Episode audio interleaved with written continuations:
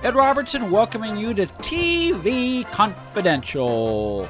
Radio talk show about television that has taken a few days off this holiday weekend. We'll be back with a brand new edition of the program next week. Our second hour will include an encore presentation of a conversation that originally aired in the fall of 2014 with Stanley Livingston. Stanley Livingston, Chip Douglas from My Three Sons. We'll talk about Stan's career in front of and behind the camera before and after My Three Sons, including the pivotal role that Ozzie Nelson played in Stan's early career. We'll also talk about an excellent program that Stan produced that teaches both aspiring actors and parents of aspiring child actors the business of the acting industry. We will play our conversation with Stanley Livingston beginning at the top of the hour. We to stay tuned for that. In the meantime, we will devote this hour to the subject of Lee Marvin, the Academy Award winning film actor who became a household name partly as the result of television and particularly the noirish 1950s crime drama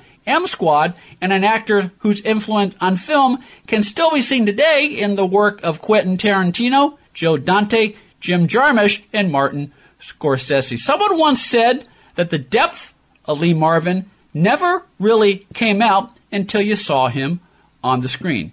You knew there had to be something inside him that could create images that he wanted to convey to you.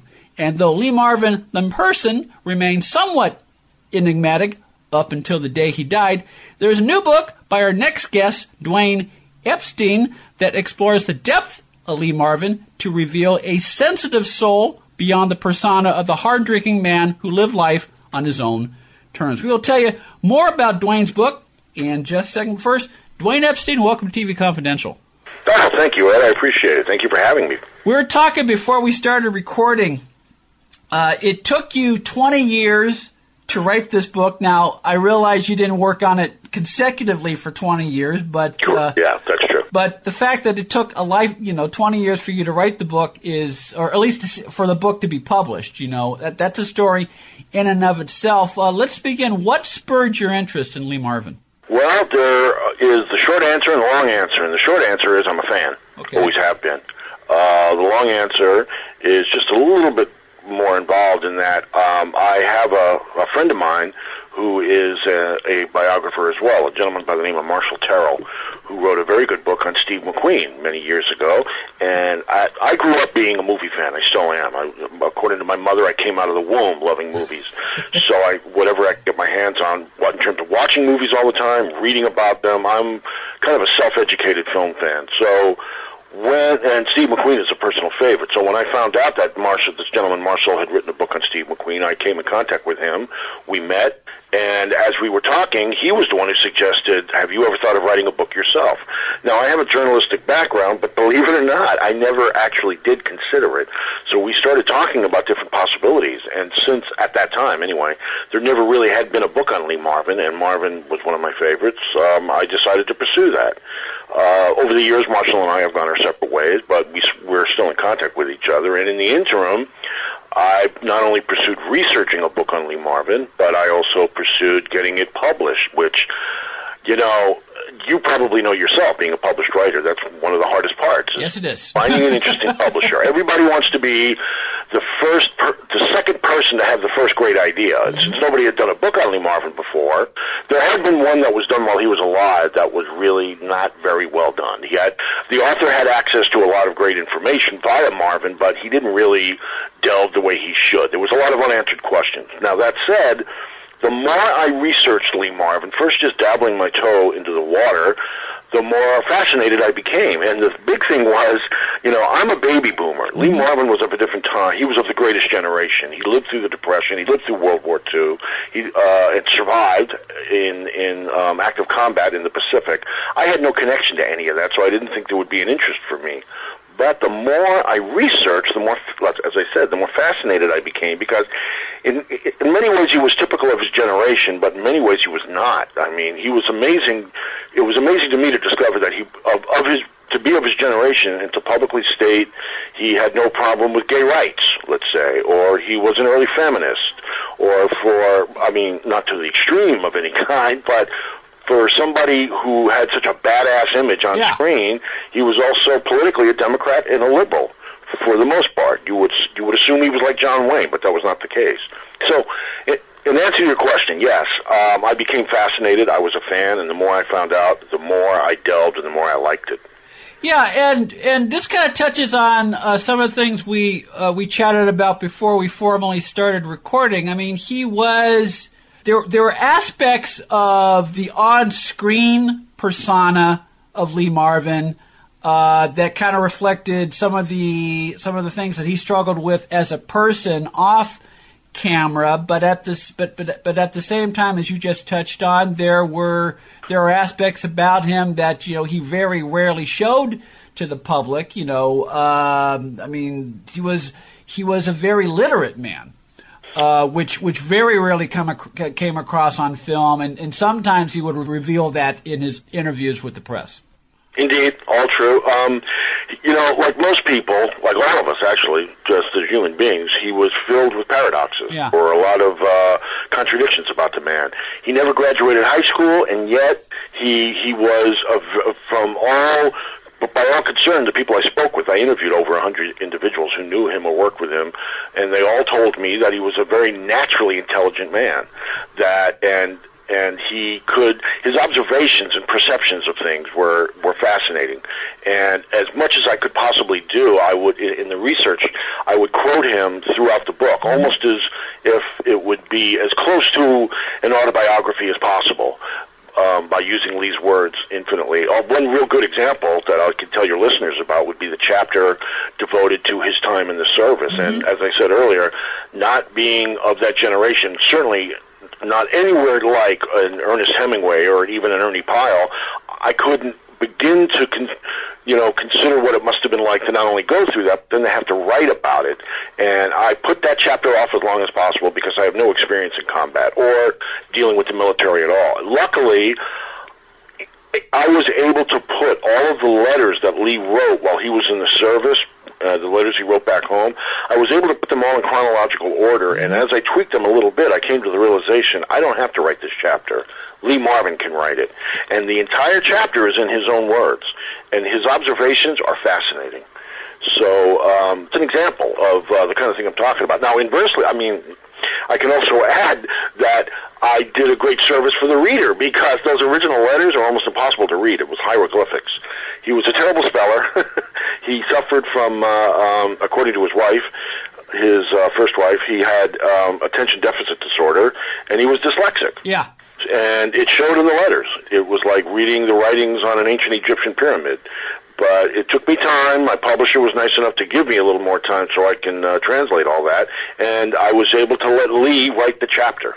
Yeah, you're able to let Lee write the chapter, and you know uh, when you when you talk about his struggles with dyslexia and ADD, you remind readers uh, that, uh, especially a post a post Vietnam War uh, readership, that you know there there are certain things we kind of take for granted today, but back in the 30s when Lee Marvin was growing up, schools, teachers, they didn't they didn't recognize that ADD or dyslexia were problems that should be dealt with. They just assumed you were stupid. Right, exactly, exactly right. And you know, consequently, he, it, it it affected you know his uh, schooling.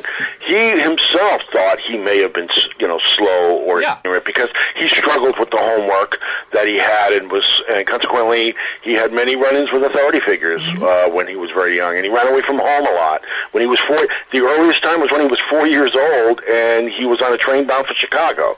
I mean, he he struggled with authority, and he also struggled with establish, you know, being forced into a certain image or idea of what he was supposed to do as a young boy. And it turns out that as he got older, he realized, you know what? It's not me; it's them. That was his actually that was his attitude even as he was a child. I mean, you could you could see it in uh, the letters he wrote home, which are also in the book. When he was in school, he was kicked out of several schools, um, and you can tell that he, you know, he tells his parents, "Look, I'm trying, but for one reason or another, this just ain't going to work for me." And it, I mean, it's fun. You know, what's interesting too is as a professional actor, once again, another paradox. When you became a professional actor, there's a thing human beings do when they have a problem, which is to compensate in other ways. And because he had trouble transposing letters and writing and maintaining his uh, his attention span. He he would use a coping device. One of those coping devices was the fact that he had a photographic memory. Mm-hmm. And he amazed everybody with his ability to read a script, pretty much read a script once and boom, he had it down. He was great in auditions that way, and he almost never was out of work once he decided to become an actor. So, I mean, he compensated. A few weeks ago, Dwayne, we had Bill Daily on the program. Oh, and, oh, very cool. And like Lee Marvin, Bill Daily struggled with dyslex- uh, uh, dyslexia as he was a young man, and there is a parallel between the both of them in that Bill Bill Bill compensated for his inability to read scripts with the fact that he was a quick, you know, he he, uh, he, he was a, a quick, study. study. Yeah, so uh, just like Lee, and it doesn't it sound impossible that if you can't understand what you're reading, how can you memorize it? And yet, that the human mind can compensate. Yeah, it's so fascinating to me. yes, if you if you pick up a copy of Point uh, Lee Marvin Point Blank uh, by Dwayne Epstein, you'll uh, you'll you'll engross yourself in a very va- uh, fascinating study of Academy Award winning actor Lee Marvin. Dwayne's book presents uh, Lee Marvin as a deep, very complex individual who was not only a generous actor, but a man who often took great risks in his acting and career choices. And as Dwayne just mentioned, Dwayne interviewed more than 100 of Lee Marvin's friends, colleagues, and family members. Plus, Dwayne's book includes a very touching afterword by Lee's eldest son, Christopher Marvin. Kaley Cuoco for Priceline. Ready to go to your happy place for a happy price? Well, why didn't you say so? Just download the Priceline app right now and save up to 60% on hotels. So, whether it's Cousin Kevin's Kazoo concert in Kansas City, go Kevin, or Becky's Bachelorette Bash in Bermuda, you never have to miss a trip ever again. So, download the Priceline app today. Your savings are waiting. Go to your happy place for a happy price. Go to your happy price, Priceline. The publisher of Lee Marvin, point blank, is Schaffner Press, and Schaffner is spelled S C H A F F N E R. Schaffner Press, and you can find Lee Marvin point blank at your local bookstore, as well as your neighborhood public library, and SchaffnerPress.com, Amazon.com, wherever books are sold online. I'm holding a copy of the hardcover edition. Dwayne, is the book available in other formats, or will it be? Absolutely. It's available in hardcover, as you probably have in your hand right now. Uh, the paperback came out the beginning of this month with some bonus material on it, and it's also available as a Kindle and other ebook formats. I'd like to mention too, for uh, there's other supplemental material I keep adding. So what we were speaking of earlier about some stuff wasn't able to make it into the book. Now I can say everything that was meant to go in the book is because I have a website that I update. Uh, I update the blog on a fairly regular basis. It's called PointBlankBook.com, and if anybody wants to log on and check it out, I, I highly encourage them to do so, as well as to comment on whatever they see. And as, as I said earlier, anything that wasn't able to go in the book is now on the blog. PointBlankBook.com dot com. That's very easy to remember. Point a lot easier to remember than Schaffner Press because uh, uh, no, no, no, no, no disrespect intended to your. Publisher. No, quite all right. Hey, listen, since you mentioned it, I should I'd like to give a quick shout out to the publisher Schaffner Press, run by Tim Schaffner. And you know, if you call up Simon and Schuster, you're not going to get Mr. Simon or Mr. Schuster on the phone. But there is indeed a Tim Schaffner of Schaffner Press, and I got to get. I say this all the time, and I put it in the acknowledgments. He's the only publisher. He's an independent publisher. He's the only publisher in America, in my opinion, with any vision. Because one of the reasons why, as I said earlier, one of the reasons why it took 20 years to get the book out to the public was every publisher turned it down. Every single one of them. There were a couple that came close that considered it, but the bottom line was always the same. Nobody believed there was a market for a book on Lee Marvin and he Tim read the proposal I put together that was submitted by my agent, and he liked it. He had some questions at first, and we talked it over, but ultimately he liked it, and uh, he went with it. He took a chance, and it's now become. He's been publishing since I believe 2000, and it has since become the most successful book he's ever published. Well, uh, Dwayne, having walked the walk as an author, I, I, can tell you from my own experience, sometimes it takes a while for a book to find a home.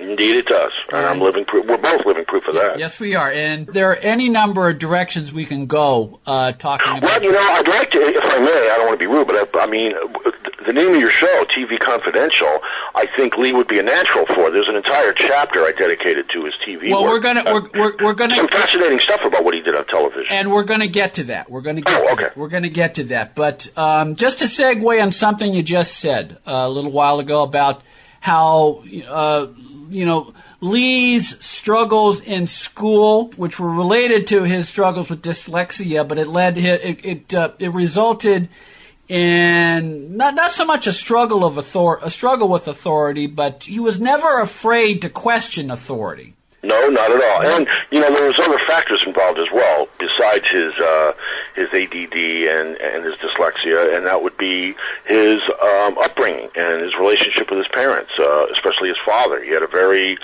complex, complicated relationship with his father, and he, as much as he struggled at school, when he came home and he didn't get good grades, or or if he got in trouble for doing something wrong, his father beat him. Yeah. Now, nowadays we would call something like that, you know, abusive or or you know any any number of pop psychology terms. But in those days, it was called a stern child. Yes, it was, it was called growing up.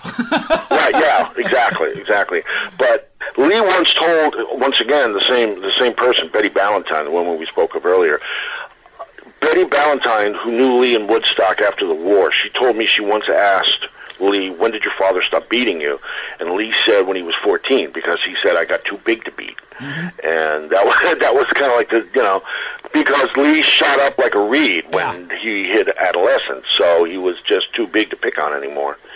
And so, consequently, I'm just adding that in there to let the reader know that it wasn't as if Lee Marvin went out of his way to get in trouble all the No. time. There were mitigating factors. there are a lot of there are a lot of mitigating factors which unless you're unless you're able to dig deep as you did Dwayne and, and, and again over the course of many many many years I mean it, un- unless you're able to dig deep and know the backstory you don't understand the circumstances and if you understand the circumstances it gives you insight into the uh, into the person Lee Marvin became Indeed, indeed. uh, but one one of my favorite stories in Lee Marvin Point Blank happens to be the one that you lead the book off with, and that's the story of how Lee uh, Lee Marvin stood up to Lee Strasberg.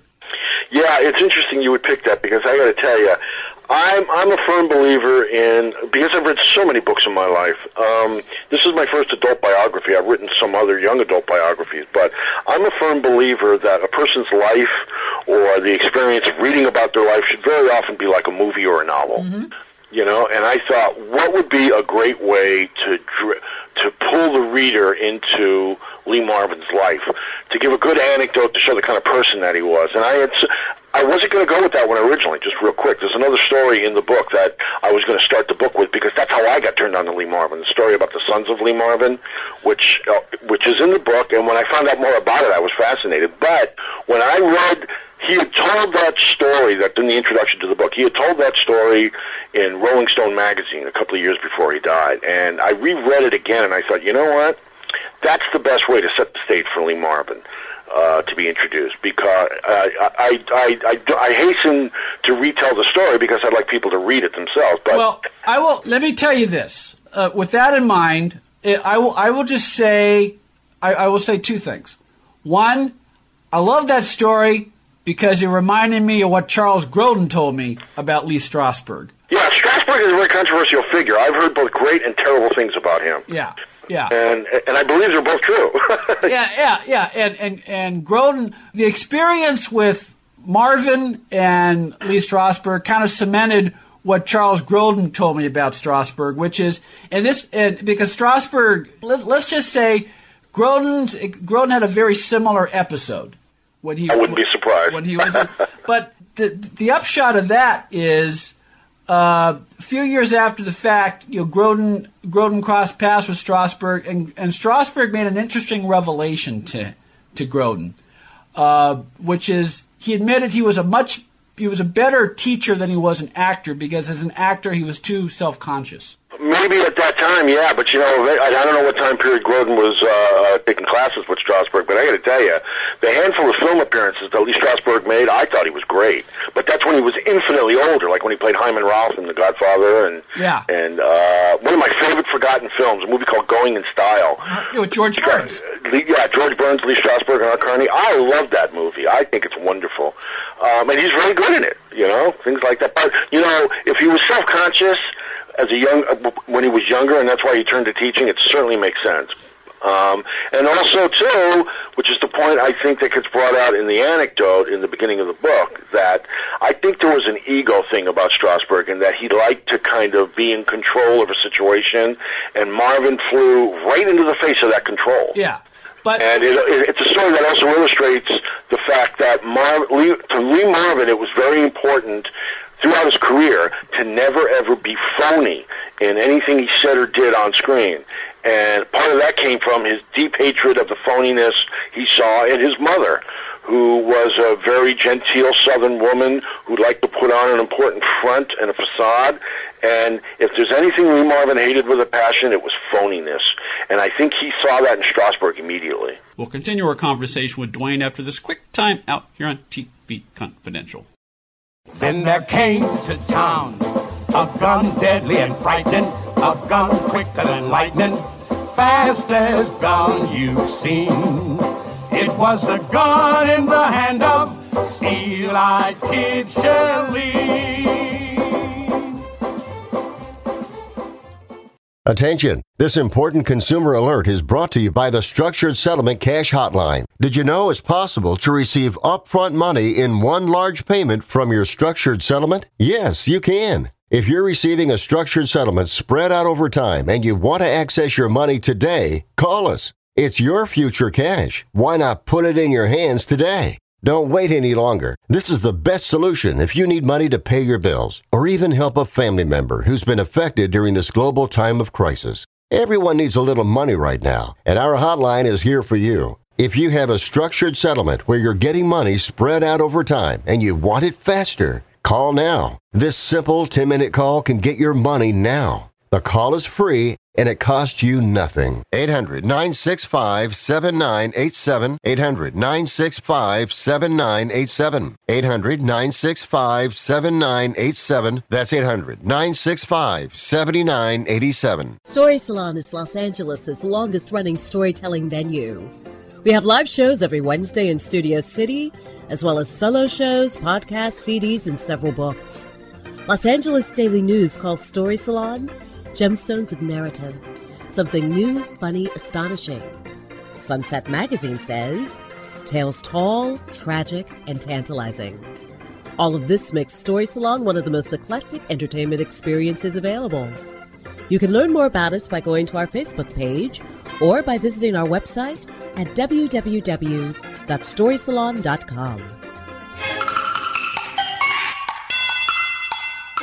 Accredited by Guinness World Records. Welcome to Archival Television Audio Incorporated. A peerless TV soundtrack archive, preserving the audio from television's first three decades, the 1950s, 60s, and 70s, the golden and silver age of television. For more information, go to atvaudio.com. Be part of our conversation. If you like what you hear, have thoughts on this week's program, or have an idea for a future edition of TV Confidential, we'd love to hear from you. You can email us at talk at tvconfidential.net, talk at tvconfidential.net. You can also message us at facebook.com forward slash tvconfidential, x.com forward slash tvconfidential, or at TV Confidential on Instagram. And if you're listening to us on the TV Confidential podcast, please be sure to hit the subscribe button. This portion of TV Confidential is brought to us by our friends at Front Porch Realty, the community of realtors in the Northern Bay area of California that is committed to finding the solution that is best for their clients. Whether you're a first time home buyer or looking to sell or lease your property in Northern California, call Karen Strain at 415 886 7411 or visit frontporchrealtygroup.com for more information on how they can help you.